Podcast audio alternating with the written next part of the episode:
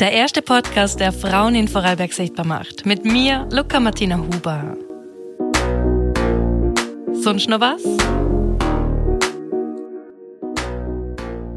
Aristoteles, Napoleon Bonaparte, Julius Caesar, Mahatma Gandhi, Martin Luther King, Albert Einstein, Gutenberg, Winston Churchill, Steve Jobs. Die Liste ist noch ewig lang und wir alle kennen sie. Die großen Männer und Helden der Geschichte. Vor der Frauen scheinbar Korspur. Doch es gibt sie und hat sie immer schon gerber. Frauen, die Großes gleichtet tont. Ihr Teil von der Geschichte geht aber oft mal unter und wird auch gar nicht aufgezeigt. Um genau das aber sichtbar zu machen, gibt es unter anderem spezielle Museen. Und ein so ein Museum haben wir da in Vorarlberg, das Frauenmuseum in Hittisau. Heute ist die Direktorin vom Frauenmuseum bei mir. Und wir reden unter anderem über die Ausstellung Die Rote Linie, die bis Ende Oktober nur im Frauenmuseum zum Sender war. In der Ausstellung geht es um sexuelle Gewalt und sexuelle Belästigung. Also wenn die das Thema negativ beeinflusst und negative Reaktionen bei dir auslösen könnt, denn sei achtsam, los die Folge vielleicht mit einer anderen Person an, stopp zwischendurch und überspring vielleicht deren Teil, wo es um die Ausstellung geht. Am Ende, das wissen wir eh, kommt wieder ein Nummer 1 Tipp von der heutigen Expertin für mehr Sichtbarkeit im Berufsleben.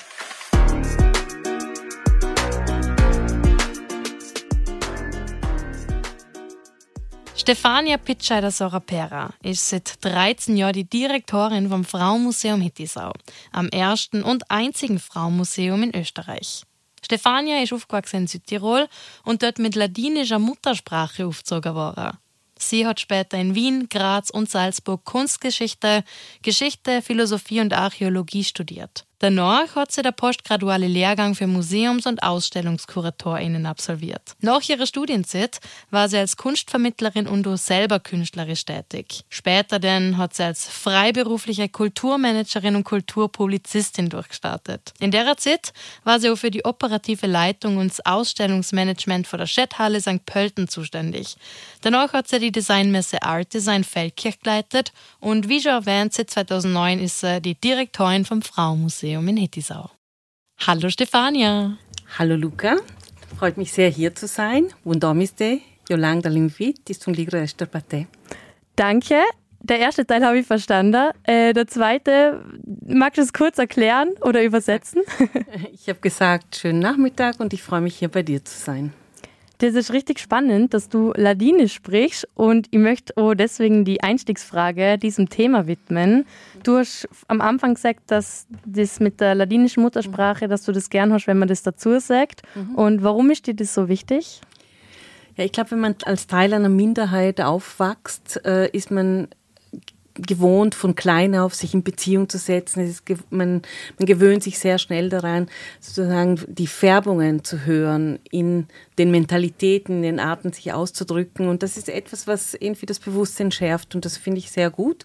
Ganz abgesehen davon, dass es für mich einfach sehr wichtig ist, dass Minderheiten geschützt werden, dass sie gute Rahmenbedingungen haben, dass sie sich entfalten können. Und das gilt weltweit. Wenn man einer Minderheit angehört, hat man natürlich auch zu tun mit Ausgrenzung oder mit, mit, äh, mit dem, was andere als eine Leitkultur verstehen. Und mit dem muss man sich in Verbindung setzen. Ich kann mich erinnern, als ich mit, mit, mit elf Jahren äh, und unsere Eltern waren der Meinung, dass wir einfach die anderen Sprachen möglichst gut können. Italienisch war sehr viel einfacher, Deutsch war schwieriger. Und als ich dann ins Internat gekommen bin, habe ich am Anfang tatsächlich nichts verstanden, weil Dialekt gesprochen worden ist. Das, was ich konnte, war Hochdeutsch, aber nicht Dialekt. Und ich habe irgendwie sehr schnell gemerkt, entweder lernst du das ganz schnell oder du bist hier auf verlorenem Posten. Und ich habe die erste Variante gewählt. Wie viele Menschen sprechen Ladinisch? Äh, sprechen ungefähr weltweit in allen drei Sprachinseln, also in der Schweiz, in Friaul, in Südtirol sprechen in etwa 200.000 Menschen diese Sprache. Du hast brutal viele Dinge gemacht. Was ich da aufgezählt habe, ist eigentlich nur ein ganz kleiner Abriss, würde ich jetzt mal so sagen. War es mehr so das Interesse und die Leidenschaft, dass du das so durchzogen hast, oder war es schon mehr auch die Disziplin? Ja, Disziplin war, hat mich nicht so, so begleitet in meinem Leben. Es war eher das Gefühl, mich für ganz, ganz viele Dinge zu interessieren ähm, und gleichzeitig auch das Gefühl, dass vielleicht diese Berufung für das eine, das Wahre, das Wirkliche einfach mir auch gefehlt hat, äh, weil die Welt einfach so spannend ist und so viele Dinge bietet und es ist einfach ganz schwer, sich wirklich leidenschaftlich für nur einen Weg äh, zu entscheiden. Dass mich das dann zum Frauenmuseum geführt hat, war irgendwie ein langer Weg, aber ein sehr spannender und einer, der nicht immer linear war, aber das macht, finde ich, spannende Lebensentwürfe einfach auch aus. Ja, du bist jetzt da beim Frauenmuseum gelandet. Du hast vorhin schon gesagt, das ist ein, war nie ganz klar, dass es bis zur Ahne führt. Ähm, und ich habe mal in einem anderen Podcast gehört, dass du gesagt hast, eigentlich soll es gar kein Frauenmuseum brauchen, aber es braucht es halt doch einfach. Und warum braucht es deiner Meinung nach ein Frauenmuseum heutzutage? Und was ist schon die Aufgabe von einem Frauenmuseum? Wenn wir eine Welt hätten, die total gerecht ist, in der Geschlechter gleich behandelt werden, in, denen es, in der es für alle die gleichen Möglichkeiten gibt, dann müssten wir das nicht so explizit herausarbeiten. Ähm, wir müssen daran denken, dass äh, die Museumswelt, auch und ich spreche jetzt explizit von der Welt, in der ich jetzt gerade mich bewege, die Museumswelt war lange Zeit eine wirklich sehr, sehr patriarchale. Wir haben unglaublich viele Männermuseen bis heute.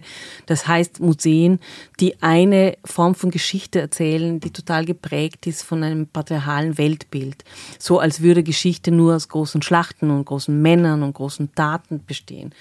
Aber es geht auch um mehr. Es geht darum, ähm, es geht auch um das, was Menschen gemacht haben außerhalb dieser großen Zeichnungen der Geschichte. Und das ist sehr oft Frauengeschichte. Und da müssen wir hinschauen, da wollen wir hinschauen. Da gibt es auch noch, und das ist das Tolle, unglaublich viel zu entdecken, zu erzählen, weil die Geschichte von Frauen, das Kulturschaffen von Frauen, die Leistungen von Frauen einfach von diesem patriarchalen Weltbild negiert wurden. Sie wurden bagatellisiert, man hat sie einfach nicht erzählt, sie wurden ganz bewusst vergessen. Also das, da, da gibt es vieles noch irgendwie zurechtzurücken. Wie kommen denn die speziellen Themen zu euch ins Frauenmuseum?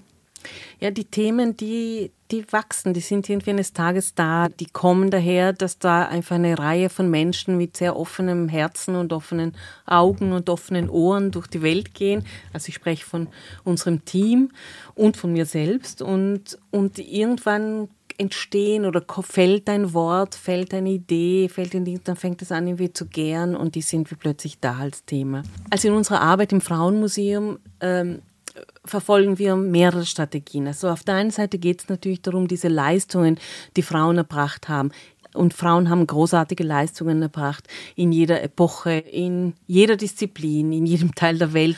Aber wenn man sich mit Frauengeschichte, Frauenkultur äh, beschäftigt, muss man sich, und davon bin ich ganz überzeugt, auch mit den Dingen beschäftigen, die nicht so gut laufen. Wir müssen hinschauen, wo, wo sind die wirklichen Themen, die brennen, wo brennt es unter den Nägeln, wo, wo drückt der Schuh. Und dazu gehören eben auch Missstände, dazu gehören die Ungerechtigkeiten, die aus dem Geschlecht selbst heraus resultieren. Und deswegen kommen natürlich auch oft Themen, die äh, nicht so angenehm sind, wo wir wirklich hinschauen müssen. Und man muss auch dazu sagen, dass wir im Frauenmuseum versuchen, ungefähr alle zwei Jahre, also wann immer es möglich ist, Eigenproduktionen zu machen. Zwischendurch übernehmen wir Ausstellungen und integrieren kleinere Projekte. Wir sind ja ein kleines Team und deswegen ist es äh, sehr wichtig, da auch die Ressourcen gut einzuteilen, die zeitlichen, die finanziellen, die personellen. Du hast jetzt gerade das äh, Thema mit dem Geschlecht angesprochen. Würdest du sagen, dass der Grund für diese Ungleichstellung schon die geschlechtlichen Merkmale und Unterschiede sind? Tatsache ist, dass wir äh, in Österreich auf dem Gesetz recht gleichgestellt sind. Mhm. Also da ist einiges erreicht worden und das ist gut so.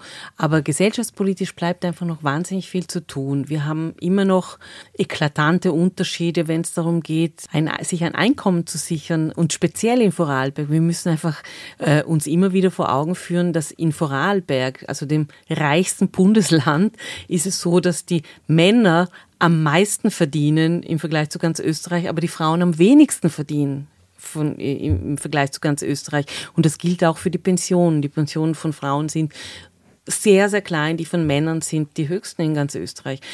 Das sind Dinge, über die wir diskutieren müssen, über die wir äh, reden müssen und über die wir uns auch immer vor Augen führen müssen. Und wir haben in Österreich ein ganz massives Gewaltproblem. Wir merken das an der sehr, sehr hohen Anzahl an Femiziden.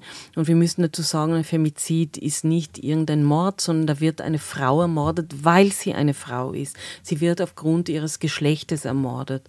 Und äh, da gibt es in Österreich ein Problem und da müssen wir hinschauen. Und da müssen die Fachorganisationen, die Facheinrichtungen, äh, die Wissenschaft muss sich damit beschäftigen, aber eben auch die Kultur. Du bist gerade mitten im Thema angelangt. Das wird ja in der Ausstellung Die rote Linie behandelt.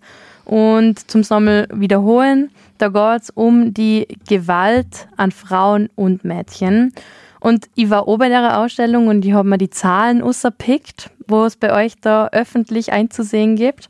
Und es war ziemlich schockierend. Zuerst mal 30 Prozent aller Frauen in Österreich werden Opfer von sexueller Gewalt und drei Viertel von deiner Frauen sind mit sexueller Belästigung konfrontiert. Das ist sehr hoch. Ich könnte mir vorstellen, die Dunkelziffern sind nur höher, oder? Also die Zahlen, die wir genannt haben, die meisten beziehen sich auf eben die große europäische Dunkelfeldstudie von 2014. Das heißt, da ist es natürlich, die sind die, die, die, die Dunkelziffer ist da äh, mit einberechnet. Tatsache ist, dass es oft nicht leicht ist, eben über sexualisierte Gewalt und über sexuelle Übergriffe zu sprechen. Und da gibt es ganz viel Scham, die auch damit verbunden ist. Und auf der einen Seite wissen wir aber, dass sich äh, Frauen und Mädchen sich sehr wohl an Vertrauenspersonen wenden, also an Freundinnen sind sehr oft. Aber sozusagen dieser weitere Schritt ist manchmal ein schwieriger, weil es eine Angst gibt vor der Öffentlichkeit, es gibt eine Angst vor vielleicht einem unerwünschten Gerichtsprozess oder manchmal ist es auch der Wunsch, und das sagen Fachfrauen, das sagen nicht ich, der, der Wunsch, sich äh, quasi mit dem Täter nichts mehr zu tun haben zu wollen.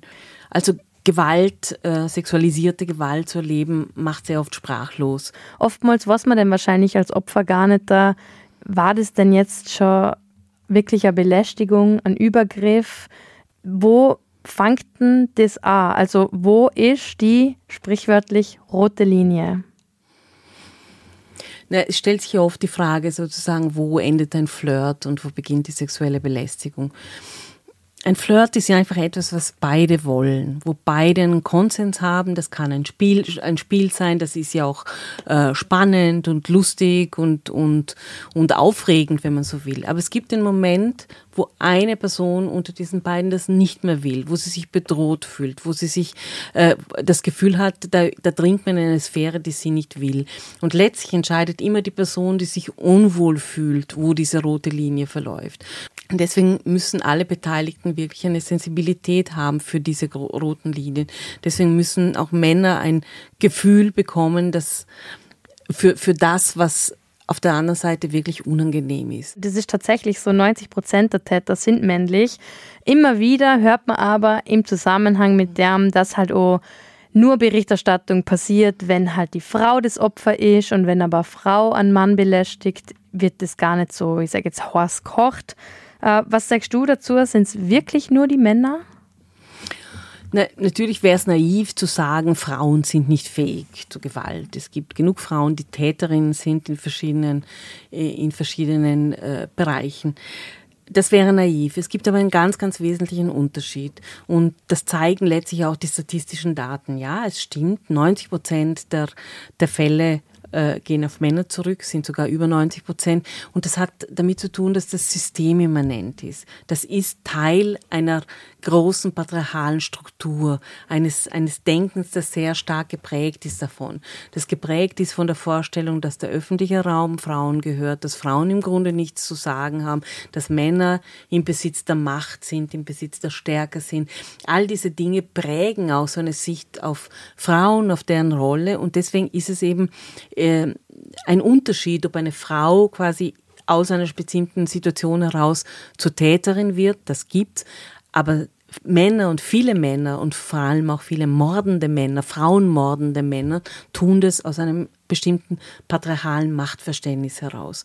Und das ist der wesentliche Unterschied. Worüber kriegen wir das so, ich sage jetzt, so sozialisiert, worüber kriegen Männer das Verständnis, dass sie dieses, ich sage jetzt so, Recht darauf haben, dass sie oft das Gefühl haben, sie sind in der Macht? Ich glaube, das fängt schon sehr, sehr früh an und, und das, das zieht sich durch. Das hat äh, mit, dem, mit der Sprache zu tun, mit dem Bildungssystem zu tun, mit der Art, äh, mit, mit, mit der Art, wie Frauen in der Gesellschaft äh, stehen, mit der Tatsache, dass äh, viele Frauen immer noch von Männern abhängig sind. Also da gibt es ganz, ganz viele Faktoren, die dazu führen, irgendwie dieses, dieses Weltbild zu perpetuieren. Und deswegen ähm, braucht es auch sehr viele Maßnahmen, um eben dem entgegenzuwirken. Gibt es irgendeine Kultur auf der Welt, wo das Bild umgekehrt ist? Es gibt natürlich weltweit und wir wissen es auch historisch, aber es gibt auch heute matrilineare Kulturen, wo das vielleicht ein bisschen anders funktioniert. Aber äh, ich würde zumindest mal sagen, dass ein Gutteil der westlichen Welt sehr, sehr verhaftet ist in, in, in diesen Strukturen. Und nicht nur die islamische Welt ist es genauso. Du hast schon die Sprache angesprochen. In dem A, in dem Fall, du bist auch Befürworterin vom Gendern. Ja, ich halte das für ganz, ganz wichtig, äh, weil Sprache Dinge sichtbar macht. Es ist extrem wichtig, dass wir mit unserer Sprache das ausdrücken, was wir denken. Und wenn wir jetzt Kinder nach fünf Sportlern fragen, werden sie fünf Männer nennen. Wenn wir Kinder fragen nach fünf Sportlerinnen oder Sportlern, liegt es ungefähr bei 50 Prozent, nicht nur Kinder im Übrigen. Das heißt, in dem Moment, wo wir suggerieren durch einen generischen Maskulin, dass die Welt eine rein männliche ist, werden wir eine rein männliche Welt herausbekommen. Sprache macht eben was mit uns und ich finde das wirklich eine Frage der, der Öffnung und der Gewöhnung. Sprache ist nichts Statisches, nicht, nicht etwas, was in Stein gemeißelt ist. Äh, Sprache ist im Fluss und Sprache reagiert. Das ist ein organisches Gebilde. Ähm, zurück zum Thema, mhm. wo wir äh, bei, bei der Ausstellung Die rote Linie waren. Man hat ja am Ende von der Ausstellung so Zettel schreiben können, mhm. so Tipps gegen, ich sage jetzt sexuelle Gewalt, sexuelle Belästigung. Hast du die Zettel angeschaut? Mhm. Ist da irgendwas gewesen, wo dir so in, in Erinnerung blieb oder wie ist dir damit gegangen? Also uns war es sehr wichtig bei dieser Ausstellung auch äh, eine interaktive Möglichkeit anzubieten. Deswegen gibt es fünf Stationen, wo nach Ideen, nach Erlebnissen, nach Erfahrungen gefragt wird in einem sehr intimen Rahmen. Wir wussten am Anfang überhaupt nicht, ob das angenommen wird und ob äh, es da tatsächlich äh, einen Response gibt. Und es hat wahnsinnig viel Reaktionen gegeben, wahnsinnig viele Zettel da. Es waren ja auch schon sehr viele Schulklassen in dieser Ausstellung, immer begleitet von einer Fachfrau, muss man auch dazu sagen. Das ähm, flechte ich hier noch ein, weil so eine Ausstellung natürlich auch retraumatisieren kann, weil ähm, da wieder etwas hochkochen kann, was eben äh, verdrängt oder verborgen ist. Äh, und wir wussten vor allem noch nicht, wie junge Männer, junge Burschen reagieren auf diese Ausstellung. Und wir waren sehr erstaunt, dass sehr persönliche Dinge zurückgekommen sind, dass es sehr viel Solidarität gibt und dass es sehr viel äh, Betroffenheit gibt im Zusammenhang mit diesem Thema. Und wir halten das für sehr gut, weil wenn wir dann eine Lösung finden müssen, müssen wir natürlich auch die jungen Männer mitnehmen. Wir müssen ihnen klar machen, dass eine Welt äh, dann eine bessere ist, nämlich für alle, wenn sie eben auch ein, ein geschlechtergerechtes Weltbild haben. Und deswegen ist es wichtig, die mitzunehmen. Und ich war eben, wie gesagt, erstaunt, dass da ganz viel Solidarität und Verständnis und, und, und Sensibilität eben auch von dieser Seite gekommen ist. Mhm. Was passiert jetzt mit dem Material? Kann man das für alle, die das jetzt hören und sich jetzt gerade interessieren würden für das, kann man das irgendwo nochmal einsenden oder wird das jetzt in ein anderes Museum überbracht? Also die Ausstellung wird zunächst an, anlässlich der 16 Tage gegen Gewalt an Frauen äh, im Landhaus zu sehen sein. Da ist die Eröffnung am 24. November um 17 Uhr. Und danach wird sie touren. Es gibt schon viele Anfragen. Sie wird in Hohenems zu sehen sein. Sie wird nach Wien gehen, weil das ein Thema ist, das eben nicht genug äh, präsent gemacht werden kann. Es gibt ja in ganz Österreich nur ein Frauenmuseum. Wird so einfach zu wenig gefördert, diese Bühne für diese Themen? Ja, wir sind tatsächlich als Frauenmuseum ein unterfinanziertes Museum, vor allem angesichts auch der Tatsache, dass wir längst kein Regionalmuseum mehr sind. Wir sind äh, zwar in einem Dorf in Hittisau, das ist schon sehr, sehr spannend, das ist sehr wichtig, dass wir äh, gerade im ländlichen Raum aktiv sind. Der ländliche Raum ist einer, in dem ganz vieles passiert und wo wir genau hinschauen müssen, weil dort äh, Stimmungen irgendwie ablesbar sind, weil mhm. im ländlichen Raum auch europaweit ganz äh, und weltweit eigentlich Entscheidungen getroffen werden, die das Leben von ganz vielen bestimmen. Also äh, wenn man sich jetzt vorstellt, äh, der Brexit, das ist keine urbane Entscheidung, das sind Entscheidungen, die passieren im ländlichen Raum. Mhm. Äh, Ungarn, Orban, das sind, das, das ist nicht ein Problem von der, der Großstadt, das ist ein Problem des ländlichen Raums. Mhm. Das heißt, da müssen wir gut hinschauen. Das gilt äh, in anderen Teilen der Welt, das gibt, gilt auch bei uns. Deswegen sind wir ist es wichtig, dass wir dort verortet sind, wo wir verortet sind, nämlich in Hittisau. Und gleichzeitig behandeln wir Themen, die natürlich weit über das hinausgehen. Es sind, wir, wir setzen uns in Beziehung mit der Region, aber wir sind kein Regionalmuseum, weil die Themen universellere sind oder solche, die darüber hinausgehen. Wir verstehen uns als ein Fenster in die Welt. Tatsache ist, dass wir aber in Bezug auf die Finanzierung noch immer stark unterfinanziert sind. Da gibt es vergleichbare Museen auch hier im Lande, die natürlich ein, ein Vielfaches bekommen von dem, was wir bekommen. Und deswegen ist mein Appell wie immer an die Politik, uns auch wirklich ordentlich zu fördern, weil, weil da auch ganz viel Bewusstseinsarbeit passiert. Ich habe das jetzt gerade voll spannend gefunden, äh, wo du gesagt hast, dass man auf den ländlichen Raum schauen muss. Was würdest du jetzt sagen? Du kriegst wahrscheinlich sicher auch viel mit, was da, ich sage jetzt, im Bregenzer Wald passiert. Was würdest du sagen, ist so der aktuelle Stand in Bezug auf Gleichstellung? Also ich sehe den äh, Bregenzer Wald als eine Region, die in formal-ästhetischen Fragen sehr, sehr weit ist. Da passieren viele sehr schöne Dinge und gleichzeitig bleibt gesellschaftspolitisch noch sehr, sehr viel zu tun. Natürlich hat sich vieles getan in den letzten Jahren. Das heißt, die Kinderbetreuung ist besser geworden, die Mobilität ist besser, Breitbandinternet, also viele Voraussetzungen, die es einfach auch braucht, damit wir ähm, eine geschlechtergerechtere Welt überhaupt denken können. Und gleichzeitig bleibt aber trotzdem noch ganz, ganz viel zu tun. Ich denke, dass das Frauen, das Familienbild noch immer sehr, sehr traditionell ist. Und da ist es wichtig, für dem entgegenzuwirken. Heutzutage ist eine Ehe keine Garantie mehr für gar nichts. Ja. Wir haben im Übrigen in Vorarlberg, glaube ich, die zweithöchste Scheidungsrate in Österreich. Also das, dieses Bild stimmt ja so gar nicht. Äh, und wir wissen, dass Altersarmut ein ganz großes Problem ist für Frauen. Die Pensionen sind sehr, sehr niedrig in Vorarlberg für Frauen. Und da müssen wir einfach gute Konzepte entwickeln. Wir, wir haben ein riesiges Pflegeproblem. Auch das ist etwas, was letztlich auf dem Rücken von Frauen irgendwie ausgetragen wird. Und das Problem wird nicht kleiner, das Problem wird größer. Und deswegen müssen wir alle äh, gut hinschauen. Mhm. Ähm, du hast vorhin schon mal das Wort sichtbar benutzt. Du hast von Sichtbarkeit gesprochen und ich finde, dass du sehr sichtbar bist. Also wenn man jetzt die im Internet sucht, man findet ganz viel Infos zu dir. Und was ist die Nummer eins Tipp für alle Frauen für mehr Sichtbarkeit? Oh, das ist wirklich schwierig, weil es ist, es wäre einfach sehr schön, wenn da ein Tipp genügen würde.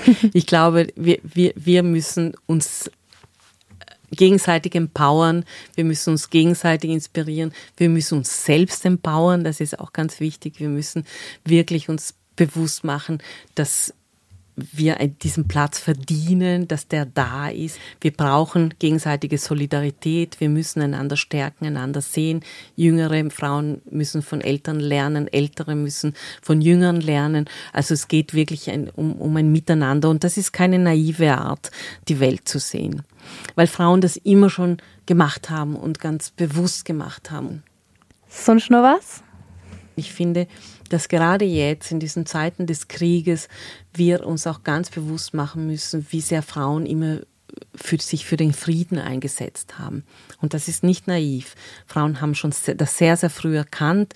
Wenn ich denke, dass zum Beispiel 1915 mitten im Ersten Weltkrieg sich 1136 Frauen aus der ganzen Welt in Den Haag getroffen haben, um über den Frieden zu sprechen und darüber nachzudenken, was machen wir danach, wie tun wir, dann da war wahnsinnig viel Potenzial da. Und sie haben damals vor über 100 Jahren eingefordert, zum Beispiel einen internationalen Gerichtshof, der ist bis heute aktiv, spielt eine wichtige Rolle. Sie haben sich ganz massiv gegen Massenvergewaltigungen Krieg, als Kriegsstrategie äh, eingesetzt. Das sind alles Themen, die immer noch da sind. Die waren schon vor über 100 Jahren da, weil sie mitten im Krieg erkannt haben, dass wir auch da vom Frieden reden müssen.